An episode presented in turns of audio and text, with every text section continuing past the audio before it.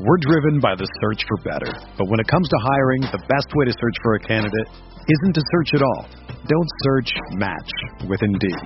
Indeed is your matching and hiring platform with over 350 million global monthly visitors, according to Indeed data, and a matching engine that helps you find quality candidates fast. Ditch the busy work. Use Indeed for scheduling, screening, and messaging so you can connect with candidates faster. Leveraging over 140 million qualifications and preferences every day, Indeed's matching engine is constantly learning from your preferences, so the more you use Indeed, the better it gets. Join more than 3.5 million businesses worldwide that use Indeed to hire great talent fast. And listeners of this show will get a $75 sponsored job credit to get your jobs more visibility at Indeed.com slash BlueWire. Just go to Indeed.com slash BlueWire right now and support our show by saying that you heard about Indeed on this podcast. That's Indeed.com slash BlueWire. Terms and conditions apply. Need to hire? You need Indeed. The hottest Knicks tape you'll find online. Knicks all day. We bleed blue and orange. This is Knicks Fan TV, your one-stop shop for the ultimate New York Knicks fan experience. News, rumors, debates, post-game live streams featuring live callers. Let's go Knicks, baby! And now, your host, CP, the NY Fanatic. Three months ago, it seemed certain that the New York Knicks would be sellers at the trade deadline. But if the season ended today, Tom Thibodeau's squad will be a playoff team. There's lots of questions, and our team will try to answer them as we enter the most interesting trade deadline in the Big Apple in years. Hello and welcome to the Putback with Ian Begley Trade Deadline Preview Edition. We are presented as always by 888 Sport. Bet $20 on the Knicks or Nets and get 88 bucks in free bets using promo code SNY88. I'm Chris Williamson alongside SNY NBA insider Ian Begley, and we're joined by former Suns GM and Celtics executive Ryan McDonough, now an insider for Radio.com, and the brains behind Knicks Fan TV. CP is back. We are live on SNY's Facebook, Twitter, and YouTube pages, and you can get involved in the comment section throughout this entire stream. But first, we're going to kick things off with the baseline. And Ian, the Knicks entered the night with a 21 and 22 record and sit at seventh in the Eastern Conference. In fact, they're just a game back of the Heat in the fourth spot in the postseason. How in the world did they get here? yeah, I think even some people with the Knicks, uh, you know, are wondering the same thing because this wasn't the plan coming into the season. But credit Tom Thibodeau, credit Julius Randle and credit the group as a whole for coming together, particularly on the defensive end, because between Randle's play and the way this team has defended night in and night out, I think that's why you're seeing them where they are record wise, and, and it starts with Tom Thibodeau. Tom Thibodeau has done an instrumental job for this team. And CP, as a diehard Knicks fan, are you surprised we're talking about the Knicks as buyers right now?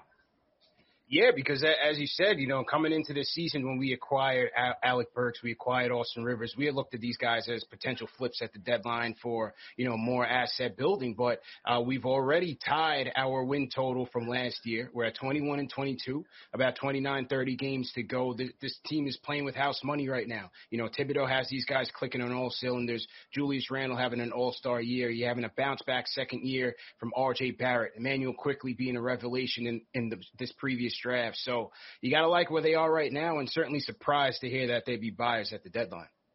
And Ryan, what is what do you think as the trade deadline approaches is the Knicks' most pressing need at this trade deadline? Uh, Chris, I just think backcourt talent, short term and long term. Uh, they're good on the wing. They're good up front. As Ian mentioned, they've defended at a very high level. They're fourth in the league in defensive rating. Uh, but when I look at the Knicks, I think the next step for them as a franchise is to add a high level playmaker. Uh, we've seen Dennis Smith already go out this year. Uh, Derrick Rose come back in. Uh, we'll see what happens with Austin Rivers. He may be on the move over the next couple days. Uh, but I think one way or another, guys, the Knicks need to address and upgrade their backcourt. But they're in a good position because they're the only team in the league right now with a significant amount of cap space. They have $15 million to spend if they want. And if they don't spend it in the short term, they have as much as 50 million, the most cap space in the league this offseason. So, Ian, based on what Ryan just said, is that does that align with the Knicks' strategy heading into the trade deadline, or is it a little bit different? Well, so what I had heard just from teams in touch with the Knicks going as far back as a couple weeks ago and as recently as late last week was that they were not in a rush to make a big move. They weren't, you know, comfortable with taking a huge swing at the deadline, meaning sending out significant assets, you know, a couple first round picks, a couple young players for a top player at the trade deadline. And, and the name that, you know, was brought up was Victor Oladipo. And I think uh, ESPN's Adrian Wojnarowski subsequently reported that the Knicks, you know, haven't put together a package that's compelling for Houston. So I don't think they were ever in that that Oladipo lane where they're going to take that big swing. Now, are there other you know, incremental moves that they're looking at. I think that's the case. I think, you know, they're keeping an eye on the price tags for, for certain players around the league, but I don't think you're going to see that big swing before Thursday at 3 p.m. for the Knicks. So if you're a fan who's looking to hit a big star at the deadline, I think you might be disappointed. Yeah, Knicks fans, they should be patient. You know, making a big splash or not making a big splash is probably a sign of success because they don't have to make that big significant change given where they are in the season. All right, let's get into some specifics. And once again, write your questions in the comments section for Ian, CP, and Ryan, and we'll get to them all throughout the show. And Ian, one name you reported recently on SNY.TV that could be a fit for the Knicks is Evan Fournier. What's the latest on the potential talks between the Nets and the Magic?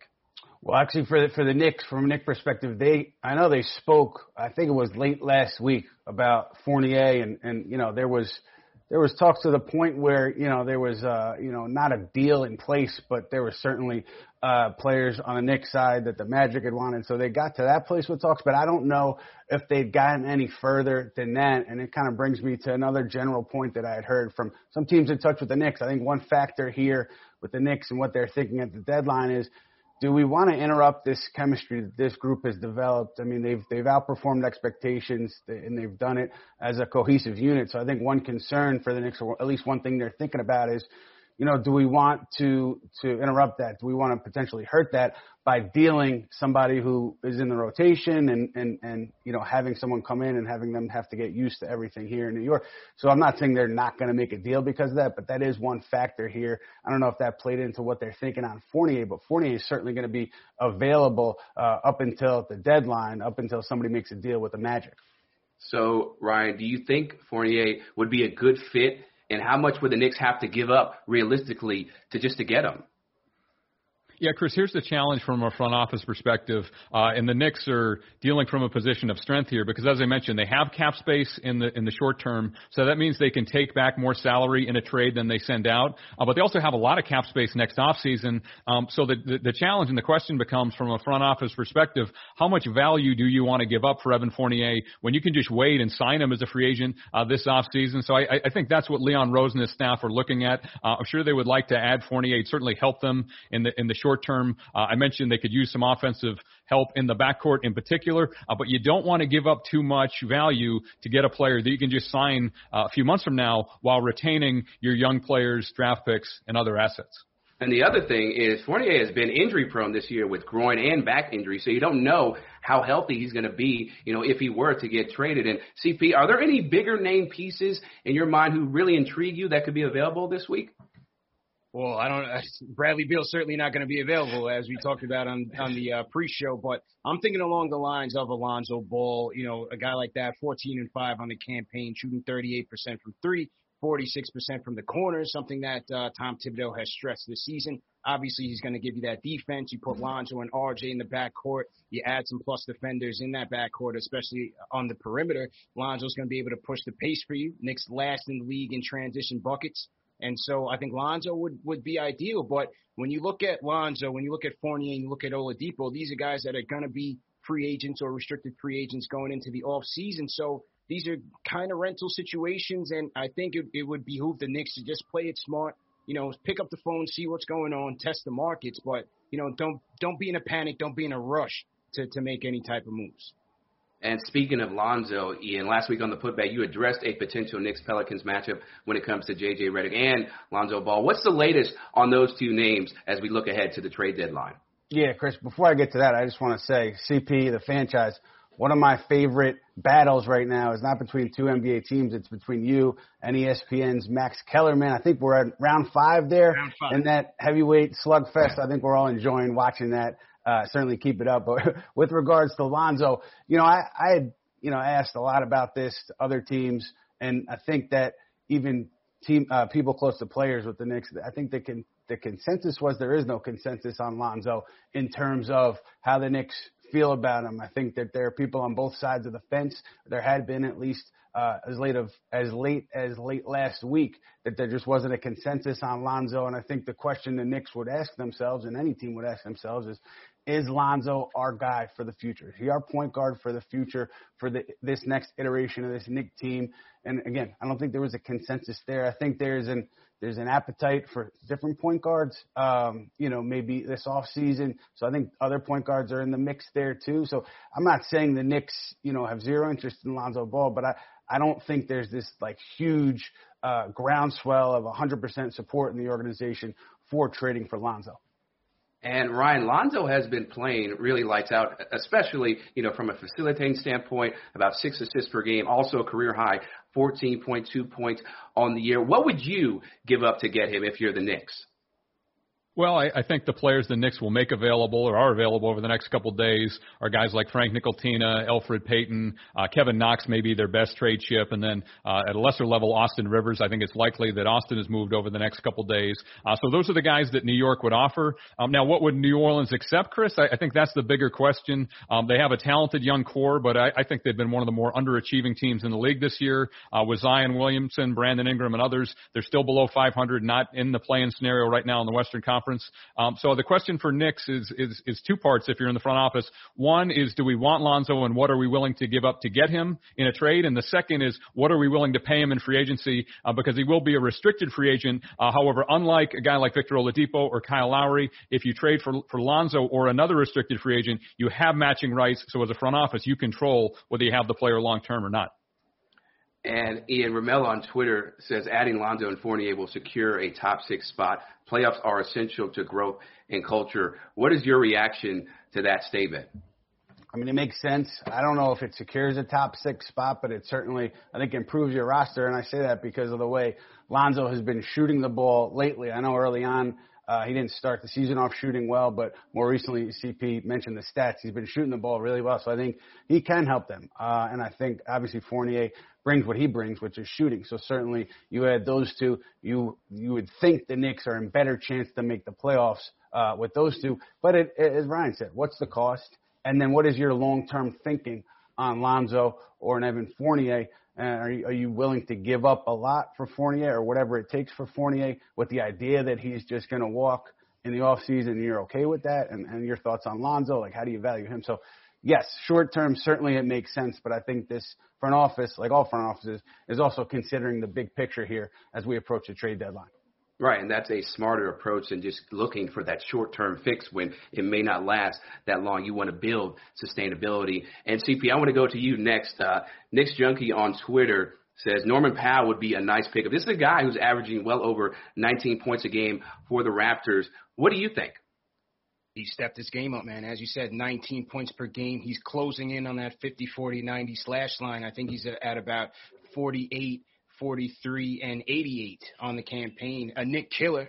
And, and so, you know, Norman Powell would be would be an excellent, excellent addition. Now he has a player option going into next year for eleven million dollars. The thought is is that he's going to command way more than that on the open market and could decline that option going into the off season. So with uh, Ujiri already invested in Siakam, in Anunoby, and in Fred Van VanVleet, there is thinking there that Norman Powell could shake out seems like his trade market is certainly heating up. And so, uh, certainly someone that I would love to have on the Knicks. He's also a good defender. And as I said, you put him and RJ back there, RJ at the three, Norman Powell at the two, maybe even have him coming off the bench. He would certainly be an asset to this team. So, uh, certainly bears watching if Norman Powell could be, could be obtained. I wouldn't trust it. And Ujiri, uh, uh, Knicks, you know, collaboration here. I'm not so sure on that if, if that trade works in our favor, but certainly history. pick up the phone and, and, uh, have a listen for sure and once again, if you're you're just tuning in to this show, I'm Chris Williamson, joined by Ian Begley, Ryan McDonough,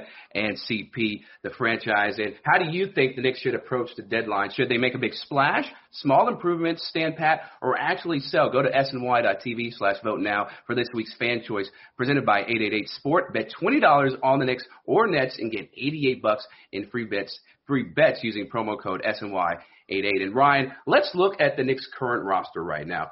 In your mind, who is the Knicks' best trade chip as it stands right now?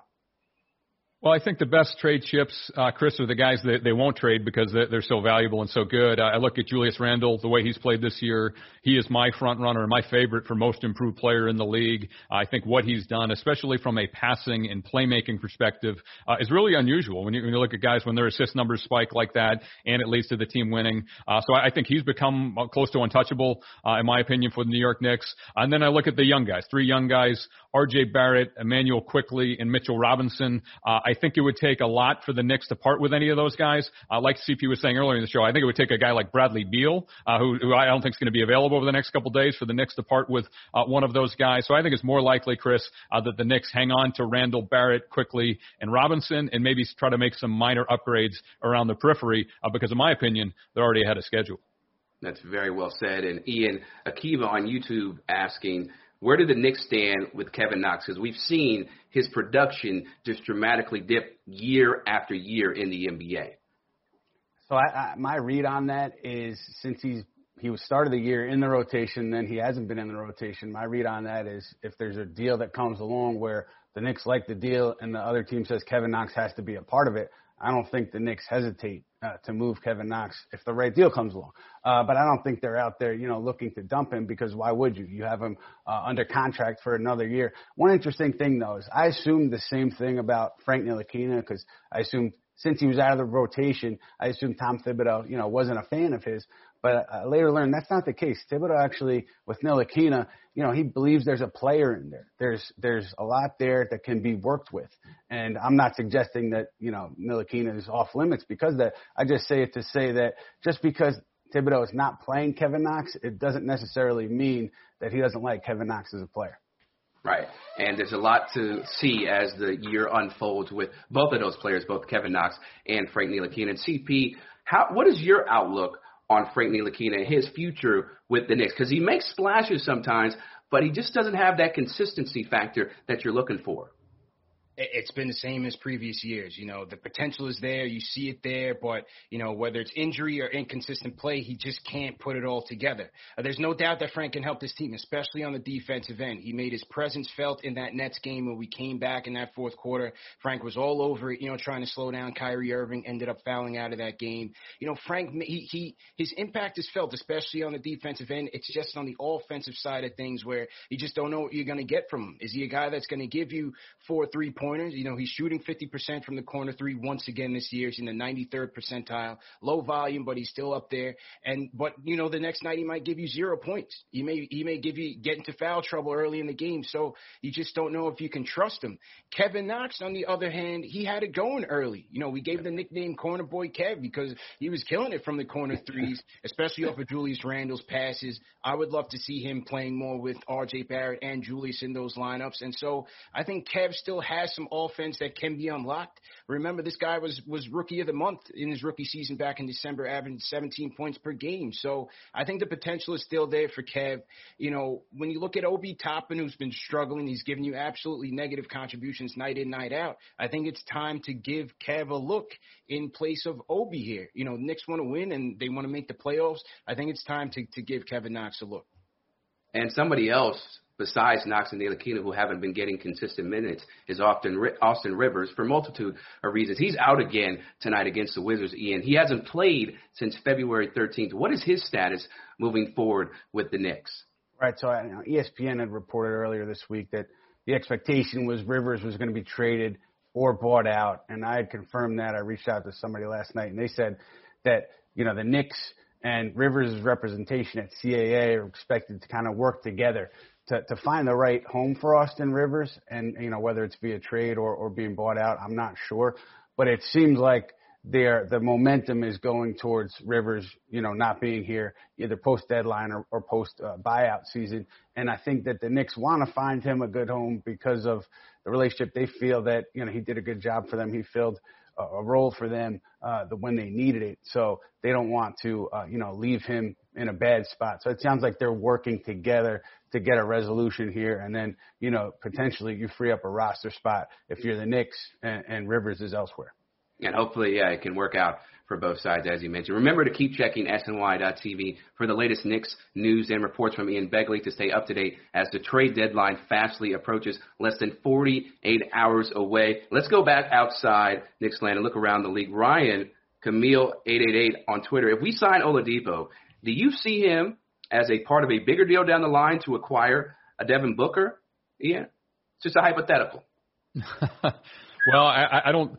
I don't think the Suns are trading Devin Booker anytime soon, guys. Uh, I'm, I'm biased there since we drafted the young man and gave him a contract extension when I was GM of the team. Uh, but look, they're rolling. I mean, they're one of the best teams in the league. They're second in the Western Conference, uh, trailing only the Utah Jazz. Uh, they're ahead of both super teams from LA, the Lakers and Clippers. And Booker's on a long-term contract. So as you guys can imagine, I get asked those kind of questions a lot, uh, especially relative to two players who are CAA clients, uh, Devin Booker and Karl Anthony Towns. And what I tell people is uh, those kind of scenarios, I think, become more realistic and more actionable closer to the end of the player's contract. If the player's team is not playing well, um, that is not the case with Devin Booker. He's still on the earlier part of his contract, and his team, the Phoenix Suns, are one of the best in the league.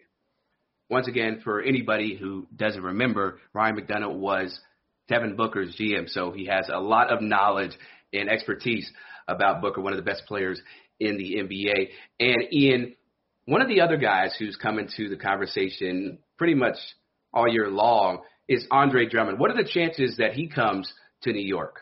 Right. So I think it's it's not likely at this point because I think the more likely route is Drummond ends up getting bought out and ends up, you know, in LA or maybe Dallas or in Brooklyn. But, you know, there have been some reports about the Knicks considering internally the idea of obtaining Drummond and then signing him to a multi-year deal you know, I checked around on that. I think it's another situation where I actually think, you know, uh, more more of the organization doesn't see Drummond as a fit, but there are, I think, some prominent voices who who would like to see Drummond here. So again, another situation similar to Lonzo where there wasn't a consensus, but it seemed to me that you know the majority uh, uh, was not seeing Drummond as a fit. So you know things can change rapidly, as Ryan knows, uh, between now and Thursday and in the aftermath. Uh, so anything can happen, but that was what I had heard leading up to today. CP, what are your thoughts about Drummond possibly coming to New York and how that would look? Because it seems like it's not a a great fit, you know, on paper. Not as high as some. I mean, obviously, this is a guy that can get you points and a ton of rebounds. We understand that. But to me, the Knicks' biggest need is at the point or at one of the wing spots. We need shooting in the worst way. And I just don't think he helps us, you know, with our weaknesses. We're one of the worst offenses, once again, in the league, especially in the half court, especially in transition. Um, Drummond, you know, it, it's not a comparison against Mitch. Obviously, we know he's a better player than Mitch, but I like Mitch's defensive versatility that he gives us out there. And when I think about RJ Barrett and Julius Randle, their biggest needs is they need someone to help them space the floor.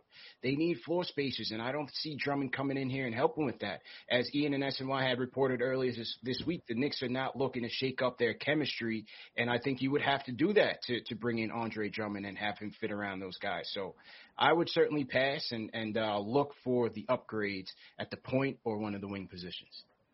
And Ryan, when you look when you're looking at trades during the deadline and what you're going to pull the trigger on and what you're not, how important is the chemistry factor and whether you're going to shake that up to get a better player, but you might not have a great fit. It's very important, Chris, the chemistry factor and the timeline. Uh, as I mentioned earlier in the show, I think the Knicks are ahead of schedule. They're ahead of, I think, where the four of us and even internally in the front office and coaching staff they thought they would be. Uh, and that makes you less likely to, to make a deal, especially to make a, a big deal, uh, unless it's a blockbuster like for a Bradley Beal. Uh, I don't think, you know, Beal will be traded over the next few days. Uh, so that's why I, I think a, a Drummond or somebody like that's unlikely. Probably even makes, um, you know, bigger names in the backcourt who I think would be more helpful to the New York Knicks, uh, like a Kyle Lowry, like a Victor Oladipo, uh, less likely. Again, keep in mind they can just sign those guys next off season uh, with an improved team. Being in New York with cap space, with the Knicks on the rise, I think they'll have a compelling recruiting pitch led by Leon Rose and World Wide Wes. So I, I don't see a blockbuster deal. Uh, one other final point, Chris, um, from a front office perspective, it's hard for the Knicks to, to match some salaries, especially at the high end, uh, because they don't want to include Julius Randle and they don't have a lot of other big contracts to stack up. Uh, as I mentioned earlier, they're the only team in the league league that still has significant salary cap space. That's very true. And of course, this is the preview of the trade deadline, but you know we have to recap it. Show, that show will be Friday at noon. ENCP and I will be joined by longtime scout Michael Vandergaard to discuss what moves the Knicks did or didn't make and look ahead to the rest of the regular season. That's Friday at noon on SNY's Facebook, Twitter, and YouTube.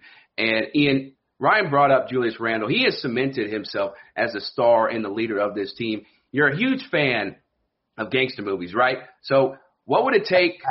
would it take a Godfather offer, one that Leon Rose could not refuse to move Randle at the deadline?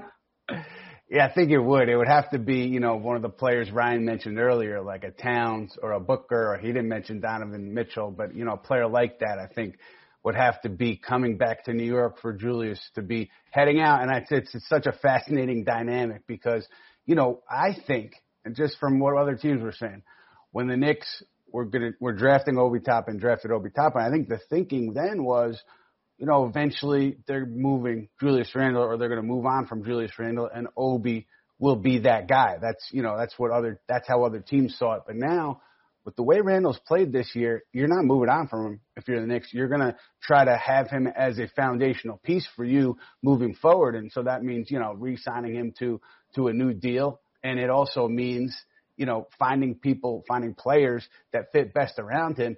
And that's fantastic, man. It's tremendous. Julius Randle deserves so much credit for the leap that he's made. And the idea that he can handle New York, I think, is important to people in the organization. But it makes you wonder about Obi Toppin because – if Julius Randle is one of your centerpieces and he's playing, you know, a ton of minutes, getting a ton of shots, where does Obi fit in there? Is there is there a, a role for him? And so that's just one of the fascinating dynamics to me with this Knicks team moving forward. Yeah, and going back to Randle, it's it's so funny because I had the exact same thought when they drafted Obi Toppin. It's like, okay, they're eventually going to move on from Randle, and then he has such a great first half of the season. He continues it in the second half.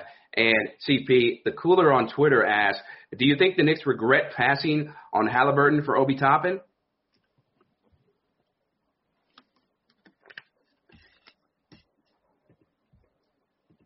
CP, you there?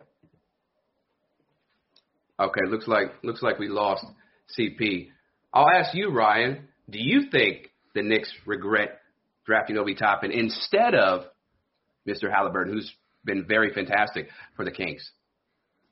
Yeah, Chris, I think Tyrese Halliburton is now one of the front runners for Rookie of the Year. Uh, we'll see what happens with LaMelo Ball. Um, LaMelo has played the fewest percentage of games ever by a player who uh, may win Rookie of the Year. In fact, Patrick Ewing, we're going all the way back to the mid 80s. Ewing played about 61% of his games. Um, uh, LaMelo Ball has played fewer percentage of his games than that. I think he played 41 of 72, uh, assuming he does not come back this year. Uh, and I bring it up because I, I think Halliburton is now the front runner for Rookie of the Year, uh, either he or Anthony Edwards. Edwards in Minnesota will get the attention. Uh, so short term, clearly Halliburton has played better. Um, but what I will say, guys, is these things are judged over time and over a number of years. I know how that that's not how we uh, you know view view most things in our uh, snap judgment society. Um, but but guys develop at different levels. Uh, we've talked a lot about Julius Randle. Uh, he, he's gotten a lot better as his career's gone on. Uh, Devin Booker, who we were talking about earlier in the show, when I was GM of the Suns, really had some DNPs the first half of his rookie year. Uh, so I'd encourage any Knicks fans, especially those who are getting impatient, uh, to, to to wait before making any snap judgments on Obi Toppin. Yeah, that, but that's what New York, New York Knicks fans do. They always make those snap judgments, very uh, knee-jerk reactions. And in in your mind, how do you see Obi Toppin's future with the Knicks right now? And to Ryan's point, it's still very early in his career, but obviously the expectations that people had on him, uh, he's not meeting those right now. I, I agree with Ryan. It's early. I would never make a judgment on a player after half a rookie season. Uh, but that being said, to me, it's not so much what Obi can or can't be or will or won't be. It's just his role here. If if you're keeping Julius Randle, which I think they are, and and Randle is one of your centerpieces, just where does Obi fit? And and is he you know coming off the bench in a way that allows him to play significant minutes in a significant role around Randle? I don't know. I mean, it, it seems to me like it's just there's an overlap there, and I don't know how you get around it. So uh, whatever Obi's going to be down the line, I think obviously is important to the Knicks, but they also have to answer the question or solve the, the equation of where does he fit if Julius Randle is our guy long term.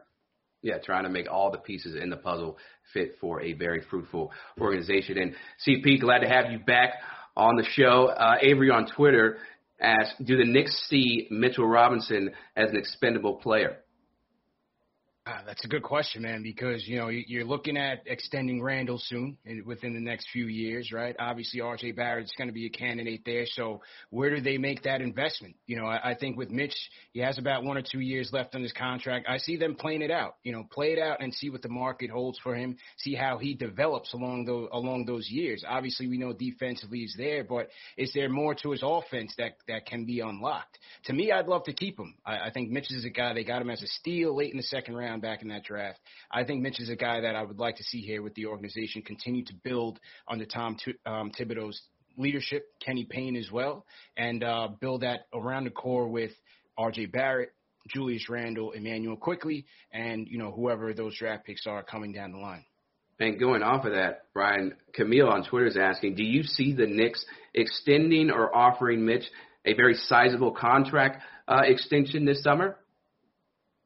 They could, Chris, but it would surprise me a little bit uh, just because I think we need to see more of what Robinson can do, especially under Tom Thibodeau. Uh, keep in mind Thibodeau's track record, especially with talented defensive big men. Uh, when we were with the Celtics together with Kevin Garnett, um, that, that was a historically good defense. And then in Chicago, what he did with Joakim Noah, anchoring that Bulls defense. So I think Robinson has that kind of talent and that kind of potential. Uh, but I'm guessing Leon Rose and the guys in the front office want to see him do it more on a consistent basis and also see if he can stay healthy before shelling out the big dollars in a contract extension. Yeah, you got to see the production. You got to see that consistent production. If you're not healthy, then you're not going to see that. Uh, Ian, I'll go to you now. What do you see uh, in the future for Mitchell Robinson uh, and the Knicks?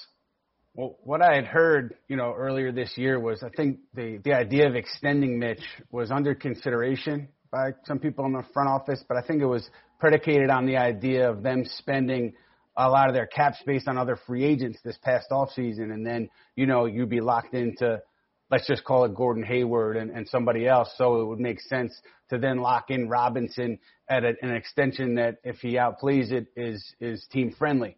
Uh, but obviously they didn't do that. They maintained their cap space moving forward. So I think it's it is a wait and see approach, and I think you know uh, Ryan mentioned it. I think they're going to wait and see as much as they can about Mitchell Robinson, what he is, what he potentially can be, what he can't be, before they make that decision. And I, so I, I think that we're, you know, we're going to find out more now that Robinson's back from the hand injury, assuming he stays healthy. He's going to play down the stretch here. We're going to find out more about him, and, and the Knicks will have more to look at, more to evaluate as they go into making that decision in the offseason. I, I, I do think that there are, you know, big Mitchell Robinson fans in the organization. There are people who would want to see him here long term. Um, but it's a new regime, so new regimes look at things differently. So I think it's a, a TBD on Mitch. All right, we'll be very close to see what happens as the year progresses. And Ryan, the Knicks have so many draft picks over the next few years. When you're looking at the trade deadline, how much of an impact does that have when you have so many draft picks in your in your holster? Yeah, ideally, Chris, you'd like to space those out a little bit more so they all don't hit at the same time. Uh, we ran into that issue in Phoenix trying to develop a number of young players. And uh, on the show, we've talked about the Knicks young core, uh, Immanuel Quickley, Mitchell Robinson, R.J. Barrett. Uh, so I wouldn't be surprised if the Knicks either consolidate those draft picks, combine a couple together to move up in the draft to get one specific player, or if that's not available, roll them over till future years. Uh, keep in mind, if you kick a draft pick out to the future, it's easier to trade uh, either in the offseason or into next season. Uh, so I think that's what the Knicks will look at. Again, they're ahead of schedule, uh, but the way to stay ahead of schedule and to accelerate uh, their growth curve is not to bring in a bunch of young players and try to develop them. Uh, the Knicks want to win, and uh, I think with the way they're headed and what they're potentially able to do in free agency with the cap space. Uh, I, I don't see them drafting and trying to develop a bunch of young players. I, I see them using those picks more as chips and assets to try to improve their team in the short term. Yeah, and that would be very smart of them to do. And Ian, some Knicks fans may be maybe wondering what the Nets may do. What are they looking at for the deadline? Yeah, it's been reported here and elsewhere. Uh, Spencer Dinwiddie, I think that's the name that's probably uh, most likely to be traded for Brooklyn. And you know, I know that Denver, uh, excuse me, Detroit has some has had some interest.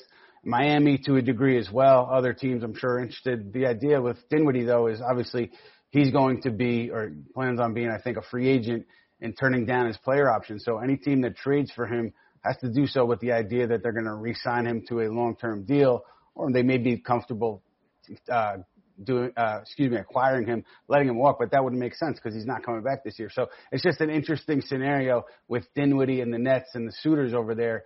And, you know, if Dinwiddie remained in net, the Nets would have to pay him when he hits free agency, and that would mean a big luxury tax bill. So I'd expect Spencer Dinwiddie uh, to at least, you know, be among these conversations with the Nets as we get closer to Thursday. Wouldn't be surprised if he gets moved.